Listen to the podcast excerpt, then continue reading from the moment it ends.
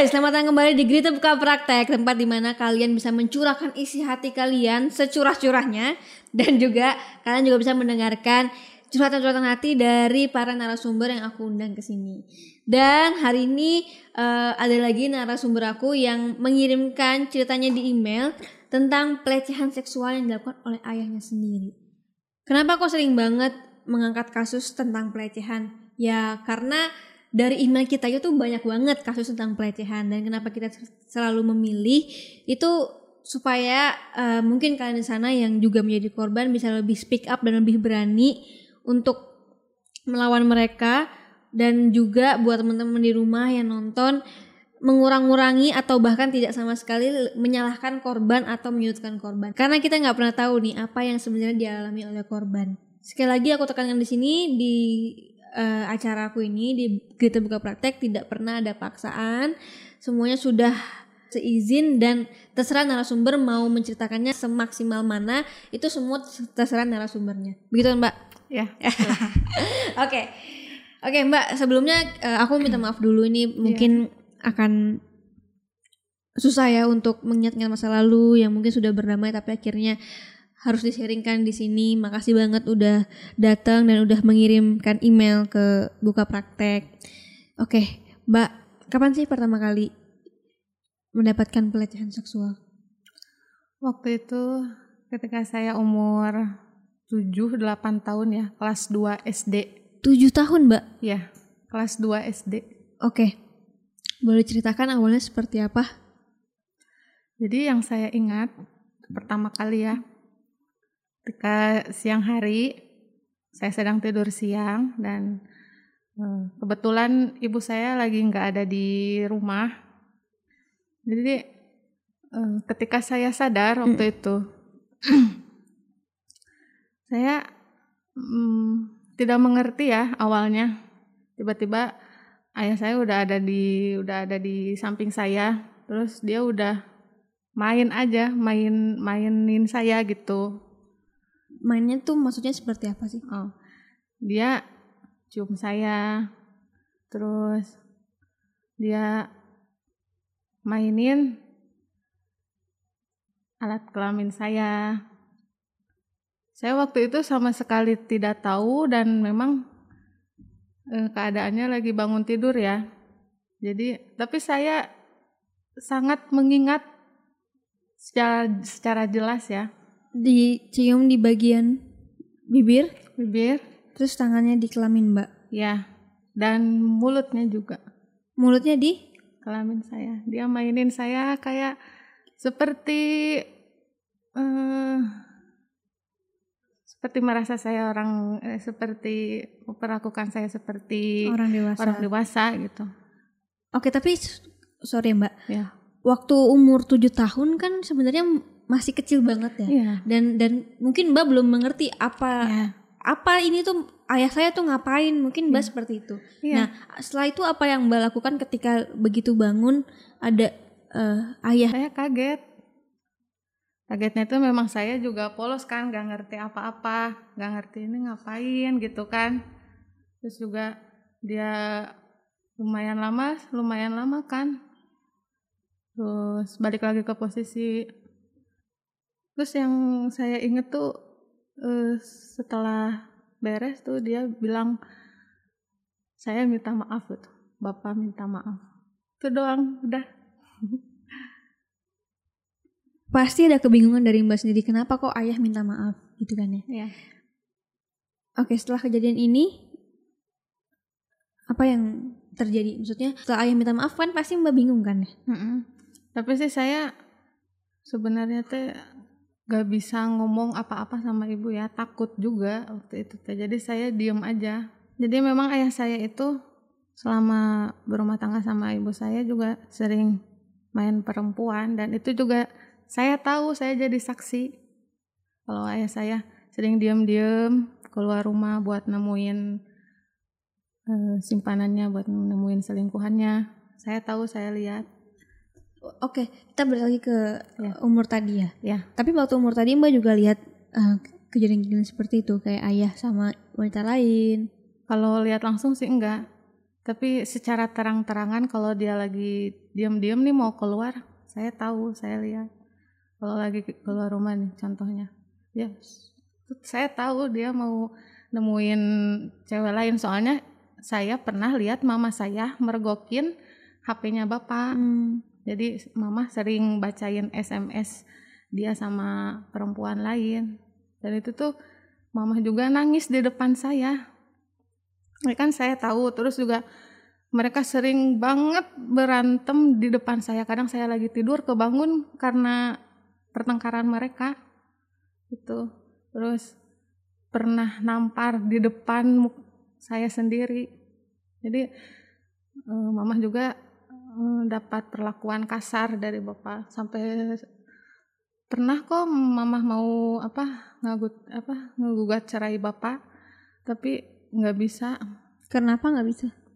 karena keluarga ya mama orang tuanya ibu saya ingin bertahan ingin mempertahankan mama saya dengan bapak saya gitu Oh mungkin untuk kepentingan keluarga ya juga. mm-mm. seperti itu karena kan memang keluarga saya eh, bisa dibilang Harmonis. ini ya eh, bukan jadi tersohor ya gitu keluarga besar Terus- Oh, Oke. ya terus juga di lingkungan yang sangat baik lah gitu gitu Baik kita kembali ke yang tadi ya. Mm. Eh, saat umur 7-8 tahun itu Mm. berapa kali ayah melakukan pelecehan seksual? Semenjak itu malah jadi sering. Kalau yang saya ingat sih yang saya ingat secara sadar gitu ya itu itu aja. Tapi kalau perlakuan dia sama perlakuan dia sama saya kayak yang gak wajar gitu sering ciumin saya cium pipi gitu. Kan itu emang sih waktu saya kecil saya berpikir itu adalah sebuah kasih sayang lah gitu dari seorang ayah kepada saya. Tapi kan kalau lama-lama sering cium pipi cium leher gitu kan gak wajar ya Iya, maksudnya ada beberapa yang memang wajar masih masih nyium-nyium, gendong-gendong segala Iya. macam di umur 7 sampai 8 tahun bahkan sampai 10 tahun gitu. Nah, mungkin eh kenapa beda? Mungkin dari ayah Mbak ada kayak nafsu cuman ya dari dari situ dari setelah kejadian itu setelah saya beranjak dewasa setelah saya remaja kan Mhm. baru tahu dan sadar oh ternyata yang ayah saya lakuin waktu itu tuh ternyata pelecehan seksual ternyata salah ternyata menyimpang Oke, tahu dari mana waktu itu, Mbak? waktu itu ya mengerti aja mengerti dengan sendirinya Karena di sekolah mungkin ya. iya di sekolah juga Oke. Setelah tahu bahwa itu adalah pelecehan seksual, per- adalah perbuatan yang menyimpang, apa yang Mbak lakukan? yang saya lakukan Ya, pertama-tama sih saya kaget ya terus juga saya gak nyangka oh, kenapa harus saya gitu? Kenapa saya mengalami hal itu? Terus juga kenapa kok saya nggak berani ngomong sih sama mama dari dulu gitu? Kalau ngomong ah mungkin udah bisa kali dari dulu. Soalnya saya juga eh, nggak nyaman sebenarnya teh em, apa memendam sendirian gitu rasa yang saya alami waktu itu. Masih ingat nggak Mbak sadar di umur berapa? umur rema- remaja lah Rema- remaja SMP ya SMP. Heeh, SMP. Selama dari situ ayah cuma itu doang tuh melakukan Iya. pelecehan seksual. ya cuma itu sih yang saya ingat Oke. Tapi kan mungkin Mbak itu nggak ngomong ke orang tua, ke ibu, Mm-mm. mungkin kan karena memang tidak tahu bahwa itu adalah pelecehan seksual. iya karena tidak tahu sama sekali kan Oke, setelah tahu pelecehan seksual, Mbak ngomong sama ibu atau enggak? enggak soalnya ibu udah dalam keadaan sakit juga ibu juga sering nangis sering ya istilahnya. Dia juga banyak penderitaan lah. Jadi saya gak berani karena saya takut nambah penderitaan dia. Saya mengerti saya paham gitu. Saya gak mau eh, dalam hati kecil saya juga saya melihat ibu saya masih cinta sama bapak makanya mereka masih bertahan. Padahal dulu pernah hampir cerai tapi gak jadi. Pernah sampai bapak saya kabur dari rumah beberapa bulan tapi balik lagi kadang eh, waktu kejadian itu saya senang sebenarnya mah tapi ketika dia balik lagi dia akur lagi sama mama ya saya ini lagi takut lagi Oke, Mbak eh, punya berapa saudara? tiga Tiga. Eh, saya tiga bersaudara. Tiga bersaudara. Iya. Mbak yang nomor Satu. satu. Mm-mm. Kedua, dua-duanya cewek. Yang Cowok. Cowok. Adik saya dua-duanya cowok. Berarti Mbak yang cewek sendiri. Ya, cewek sendiri. Oke, kalau perlakuan ayah ke adik Mbak gimana yang cowok? Nggak ada apa-apa, biasa aja. Biasa aja. Ya, tidak terjadi apa-apa. Ayah saya itu sebenarnya ustadz. Jadi dia imam, jadi imam sholat. Dia juga dulu pernah jadi imam di Mekah di Masjidil Haram. Cuman maaf ya saya baru kasih tahu sekarang. Ya itu yang bikin saya benar-benar kecewa dan kesal dan gimana ya? Ternyata apa? Setan itu bisa jadi siapa aja, hmm, gitu. dari mana aja gitu. Itu sih yang bikin saya eh, amat sangat eh, kesal dan kecewa dan sakit hati gitu. Karena kan mm, yang lain memandang ayah saya ah, dihormati, dihargai kan, apalagi jadi imam masjid, terus juga dia eh, suka jadi eh, apa ngaji di acara nikahan nih ya. Eh, dia bisa kuro, bisa kuro, terus juga hafal Quran. Terus juga dari kecil katanya dia udah dididik eh, jadi santri kan, pesantren dari kecil katanya. Kecewa aja gitu. Kenapa dengan statusnya ayah tapi Hmm. ayah bisa melakukan seperti itu? Iya, Oke. Berarti ayah sama sekali tuh nggak mabuk. enggak sama sekali dia aduh. Sholatnya rajin. Terus juga dia pernah jadi guru les ngaji privat. Terus eh, jadi guru tutor tahfiz juga, pernah ngajar juga di pesantren dia beberapa tahun. Itu. Ya gak apa ya? Gak habis pikir aja sebenarnya teh saya selama bertahun-tahun. Mbak setelah kejadian itu menghindar nggak dari ayah? menghindar. Menghindar Caranya? kalau eh, sebelum tahu ya sebelum tahu dan sebelum mengerti itu ya biasa aja. Saya mah cuman sering mimpi ayah saya lagi sama wanita lain. Masih ingat saya masih ingat waktu sebelum pesantren tuh dihantui aja gitu. Saya saya dihantui oleh perlakuan ayah saya tapi bukan dengan saya Hmm. dengan orang lain juga. Tapi setelah saya SMP, saya ditanya mau sekolah di mana, saya jawab mau pesantren. Itu biar menghindar dari ayah. Untuk Iya. pesantren itu berarti untuk menghindar dari ayah. Ya salah satu niat Alasannya. saya. Mm-mm, salah satu niat dan alasannya menghindar dari ayah. Soalnya kan saya sudah mulai beranjak remaja kan. Jadi kayak insting saya aja pengen jauh gitu dari rumah, dari bapak. Soalnya kan masih Tapi kan itu posisinya ibu lagi sakit. ibu, ya itu udah sakit waktu saya SMP, tapi belum terlalu parah. Sakit apa ibu waktu itu? Ibu waktu itu waktu saya dari SD sih emang udah sakit ya darah tinggi, terus eh, diabetes, terus dari diabetes menjalar ke paru-paru. Oke mbak, ada kejadian berulang kah dari ayah? Dari ayah sebelum ibu meninggal tidak ada. Oh jadi ibu sudah meninggal. Ya ibu sudah meninggal. Oke, terus berduka cita ya mbak. Ya Itu berarti ibu meninggalnya waktu mbak umur umur 15 tahun SMP kelas Berarti- 3. SMP kelas 3 dan masih di pesantren ya? Iya, saya masih saya di pesantren, cuman ketika ibu udah parah banget, saya disuruh pulang. Oke, berarti sebelum ibu meninggal ayah cuma melakukan sekali. Sekali yang saya sadari karena kan kebetulan memang ke- kejadiannya ketika saya tidak sadar kan. Hmm.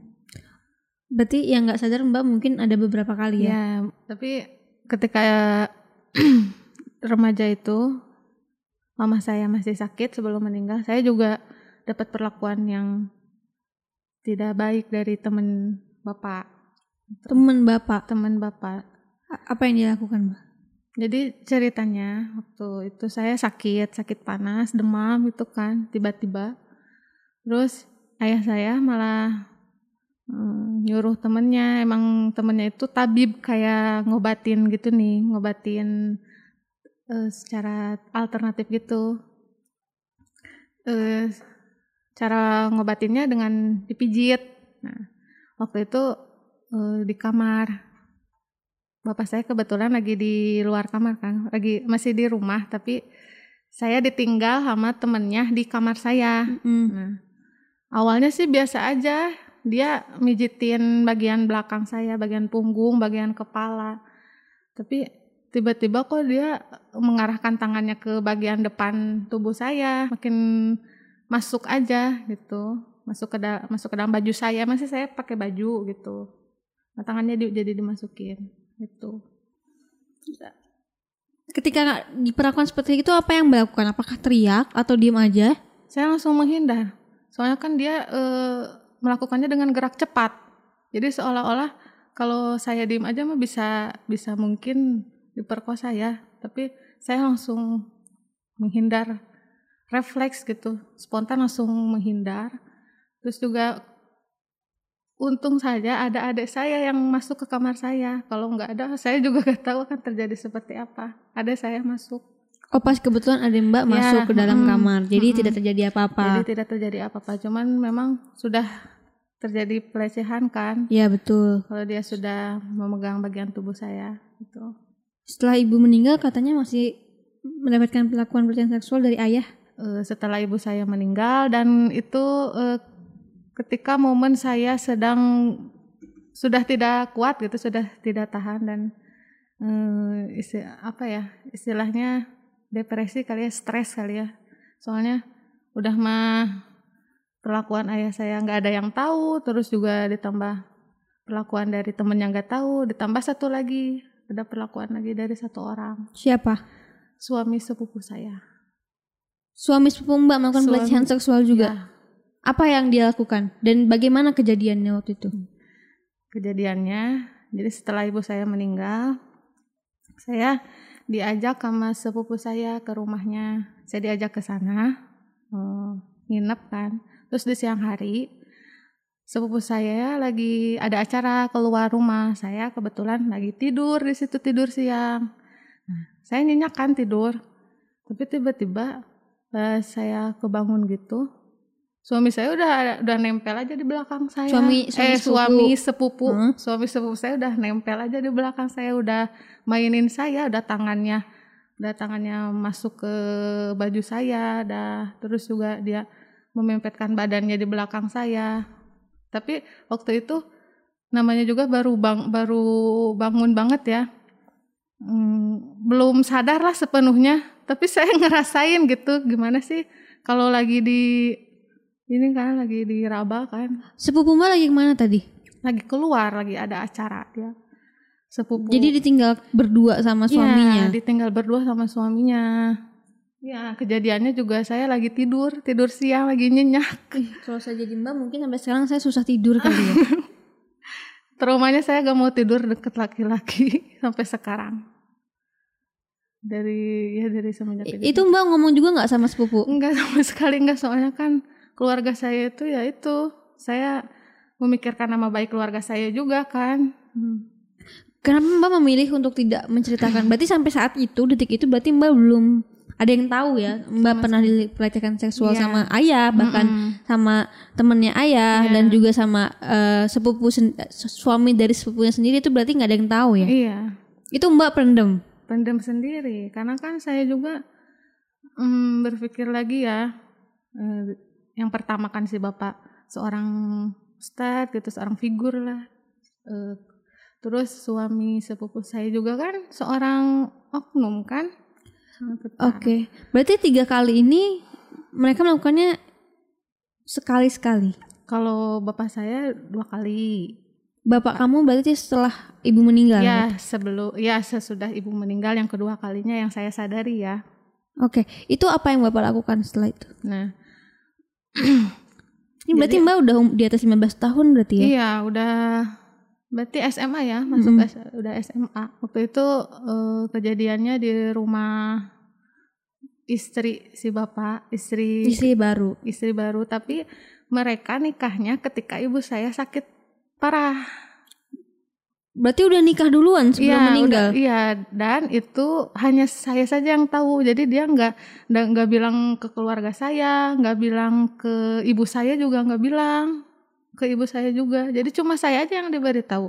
Dikasih tahu gimana tuh Mbak itu? Jadi cuma gini aja. "Hmm, teh, bapak udah nikah lagi sama si Anu. Hmm. Saya kan spontan. "Hah? Itu loh psikolog anak psikologis anak SMP gimana sih gitu. Heeh, tahu bapaknya nikah lagi padahal Heeh, ibunya masih padahal ada. masih ada dan sakit parah. Tapi ayah waktu itu eh, Hmm. ketika ibu sakit parah, apakah dia eh, mengurusi atau cuek? Meng, kalau mengurusi iya tapi bergantian dengan saya. Tapi tetap mengurusi ya. Iya. Maksudnya nggak nggak kayak "Ya udahlah biarin aja gitu. Iya tapi sering ditinggal ibu saya, sering ditinggal nginep di eh, apa istri Istrinya. istrinya. Gitu. Oke, balik ke kejadian yang pelecehan kedua. Iya. Jadi eh, setelah mama meninggal kan saya ikut ayah tuh tinggal di rumah istrinya kan, rumah istri barunya. Nah, itu kejadiannya malam hari kalau itu Adik-adiknya ikut juga. kalau ada sih yang kedua ikutnya, yang pertama dia pesantren. Oke, terus Ya. terus. Lagi lagi tidur juga kejadiannya, lagi lagi nyenyak. Tiba-tiba saya tersadarnya dia udah ada di atas saya. Pas saya sadar tuh. Itu, dia udah udah main aja, we. Saya juga kan kaget ya. Entah apa yang sudah dia lakukan ketika saya nyenyak, saya kan tidak tahu. Cuman eh yang saya sadari tuh ya rasanya gimana sih kalau udah remaja kan pasti merasakan suatu kan Malu. merasakan kayak ya sesuatu lah Iya. gitu kan. Mm. Nah, ketika saya bangun tidur, leher tuh penuh dengan bekas-bekas itu merah-merah gitu. Penuh leher. bangun tidur. Bangun tidur, tapi untungnya eh apa istrinya nggak tahu, saya udah saya langsung apa? Langsung nutupin gitu, nutupin leher. Pakai kerudung kan. Ini yang par yang terparah ya Mbak Iya. dari dari penjelasan Mbak dari tadi. Mm-mm, soalnya eh, pokoknya udah posisi saya hampir apa celana saya udah hampir mau dilepas Ter- terus eh, apa dia menempelkan badan saya eh badan dia ke badan saya gitu Begitu bangun dia lagi main. Heeh, begitu bangun dia lagi main nah saya juga Hah, baru bangun gimana sih rasanya kan belum sepenuhnya ini sadar Tapi pakai baju. kalau saya pakai baju Enggak. eh apa Ay- ayahnya pakai baju. pakai baju tapi eh, kayaknya pakai kolor doang nggak nggak pakai celana gitu yang saya yang soalnya gelap kan kamar sayanya digelapin jadi saya nggak lihat secara jelas gitu kan cuma yang saya rasain gitu Apa yang Mbak lakukan begitu tahu itu ayah Mbak? saya langsung meringis langsung langsung nangis langsung spontan nangis terus langsung hindar gitu langsung balikin badan. Balikin badan. Ayah ke mana itu? terus dia eh, kita diam sejenak kan. Ternyata saya mau teriak cuman saya tahan aja saya tahan saya diam saya nangis gitu. Dia langsung pergi we langsung pergi we dari dari dari kamar saya Ayah sama sekali nggak ngomong apa pun. enggak kalau saat itu mah nggak ngomong apa-apa. Setelah itu ketemu ayah lagi gimana Mbak? Apakah ayah kayak nggak mau lihat. Mbak yang nggak mau lihat atau ayah yang saya. Nangis seharian tuh nggak. Pokoknya nggak mau lihat dia. Nggak mau lihat. Terus saya pengen balik lagi ke pesantren aja. Waktu itu teh pengen balik. Kenapa waktu itu Mbak memilih untuk tinggal sama ayah? Karena waktu itu emang kebetulan saya lagi pulang dari pesantren lagi kepulangan Oh itu memang lagi pulang dari Iya, pesantren. heeh, lagi pulang Sebenarnya masih di pesantren. iya sebenarnya lagi pesantren terus lagi pulang waktu itu mas saya badannya berisi kan di pesantren ya kan Terus Mbak, eh, ayah ketika ketemu Mbak lagi, apakah dia kayak seolah nggak ada apa-apa atau malah ada mungkin ada muka yang nggak enak yang Mbak bisa tangkep mukanya ayah itu nggak enak. Enggak biasa aja. Jadi memang saya itu dari dulu hmm, dari setelah kejadian itu kan udah udah menutup diri, maksudnya teh enggak nggak berani bilang sama sama siapa-siapa. Jadi seolah-olah semuanya normal aja. Semuanya normal gitu. Mbak, so- sorry ya. Hmm. Berarti waktu bangun ayah pergi terus Mbak lihat di leher Hmm. tuh udah merah-merah semua. Merah-merah semua udah penuh tuh lama itu hilangnya lumayan Sampai ke dada, sorry. sampai eh, atas dada sih di sini ya leher ke bawah dikit Sepupu, sepupu juga enggak? Yang waktu sama sepupu suami sepupu juga enggak? Iya, tapi dia udah udah udah gak pakai celana. Kalau kalau suami sepupu saya yang saya rasain tuh, Itu udah nggak pakai celana. iya, Oke, Mbak, sorry sebelumnya ya kan iya, kalau aku lihat nih eh, kalau aku dengerin tadi Mbak kan mendapatkan pelecehan seksual kebanyakan ketika tidur. Hmm. Nah, tadi Mbak sendiri juga bilang bahwa kalau tidur jadi cemas, jadi segala macam. Nah, aku pengen tanya kenapa waktu di rumah sepupu, di rumah sepupu itu eh, tidurnya itu nggak kunci pintu, kan udah tahu bahwa pernah dilecehkan waktu lagi tidur. Kebetulan waktu itu saya lagi nonton TV di ruang TV kan. Terus saya ketiduran, Berarti posisinya ketiduran dan di posisinya ruang ketiduran TV. dan di ruang TV sendirian karena kan emang awalnya tuh sepupu saya sama suaminya emang gak ada di rumah gitu. Oh, tapi suaminya duluan Iya. yang pulang. Iya, pokoknya saya bangun tidur itu dia udah ada di belakang saya. Oke sih kayaknya ini kenapa ya kita tidur tuh kayaknya harus kunci pintu ya guys. ya. Agak bahaya juga ya dari Mbak cerita Mbak ini. Nah, ini yang keempat ini yang terakhir yang paling parah ini Mbak tetap nggak ngomong sama siapa pun. tetap nggak ngomong Sampai sama- sekarang? sampai sekarang nggak ada yang tahu Sampai sekarang nggak ada yang tahu Mbak pendem sendiri aja. sendiri aja Tadi waktu Mbak pernah tadi Mbak bilang eh, tadi Mbak bilang ada waktu di mana Mbak akhirnya depresi itu di mana ya? waktu setelah kejadian yang terakhir yang paling parah itu saya nggak kuat depresi kan Heeh. terus eh, saya memberanikan diri ngasih tahu ayah saya saya ngasih tahu ayah saya kalau ya bukan bukan dia doang yang ngelakuin itu tapi saya juga tapi ada juga yang ngelakuin hal seperti itu dari temen ya sama dari sepupu eh suami sepupu saya Berarti ayah akhirnya kamu ngomong sama ayah? ya akhirnya saya ngomong sama ayah tapi ayah tidak ada respon sama sekali. Tidak ada respon dari dia. Jadi seolah-olah tidak terjadi apa-apa gitu. Saya ngelakuin berbagai cara ya untuk bisa lupa sama kejadian itu. Salah satunya saya eh, melakukan hal yang buruk lah gitu kalau menurut saya nih saya merokok waktu itu demi buat ngilangin stres saya. Tapi bagi saya itu udah apa ya cara yang salah gitu. Setelah itu saya eh, di pesantren kan kenal banyak teman terus juga eh, saya sama keluarga saya juga rukun gitu. Jadi saya berusaha kuat dengan menjadi diri saya sendiri. Sampai sekarang bapak pun belum minta maaf. belum. Tetap tetap seperti biasa saja. tetap seperti biasa saja normal. Kayak tidak terjadi apa-apa gitu. Kayak bapak-bapak normal yang lain.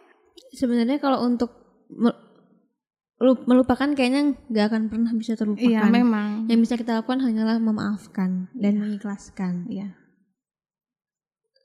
Udah maafin bapak. hati kecil saya sih belum hati kecil saya selama saya masih mengingat kejadian itu saya sepertinya tidak akan bisa maafin dia Masih berkomunikasi sama ayah? masih Komunikasinya seperti apa mbak kalau boleh tahu? seperti biasa aja kayak orang Ayah nanya kabar. Mm-mm. biasa jadi seperti tidak terjadi apa-apa gitu Sekarang mbak udah jauh lebih baik. jauh lebih baik jauh jauh lebih baik udah normal aja gitu Udah udah udah ber, udah punya suami juga ya katanya ya. iya baru satu tahun Suami tahu soal ini? tahu karena saya dari dulu memang setelah mengalami trauma kan jadi mm, apa membatasi jarak kan dengan laki-laki. Terus hmm, saya juga berprinsip sepertinya pasangan hidup saya harus tahu apa yang saya alami. Gitu. Oke guys, eh, Mbak sebelumnya makasih banget ya udah mampir ke sini. Nah Ya. ini juga semoga Mbak bisa menjadi contoh buat teman-teman di rumah yang yang mungkin belum berani speak up. Hmm. Nah eh, dengan speak up mungkin Mbak bisa merasa lebih lega Hmm. eh, dan untuk memutus juga ya, maksudnya j- jangan sampai ada korban-korban berikutnya lagi. Hmm. Dan mungkin berani cerita untuk meminta pertolongan juga sama kerabat-kerabat terdekat, keluarga atau sahabat mungkin. Pokoknya makasih banget Mbak udah datang ke sini. Iya. Nah, buat teman-teman di rumah, eh, makasih nonton video ini. Semoga bisa memberikan sesuatu insight yang baru buat kalian. Dan kalau kalian juga punya cerita yang menarik dan mau di-sharingkan tentang apa pun itu, silakan kalian kirimkan detail cerita beserta nama, nomor telepon dan nomor sudah di mana ke email di bawah ini. Dan jangan lupa di subscribe YouTube channel ini, di subscribe juga YouTube channelnya Grita TV. Eh, sampai ketemu di video berikutnya ya. Dadah.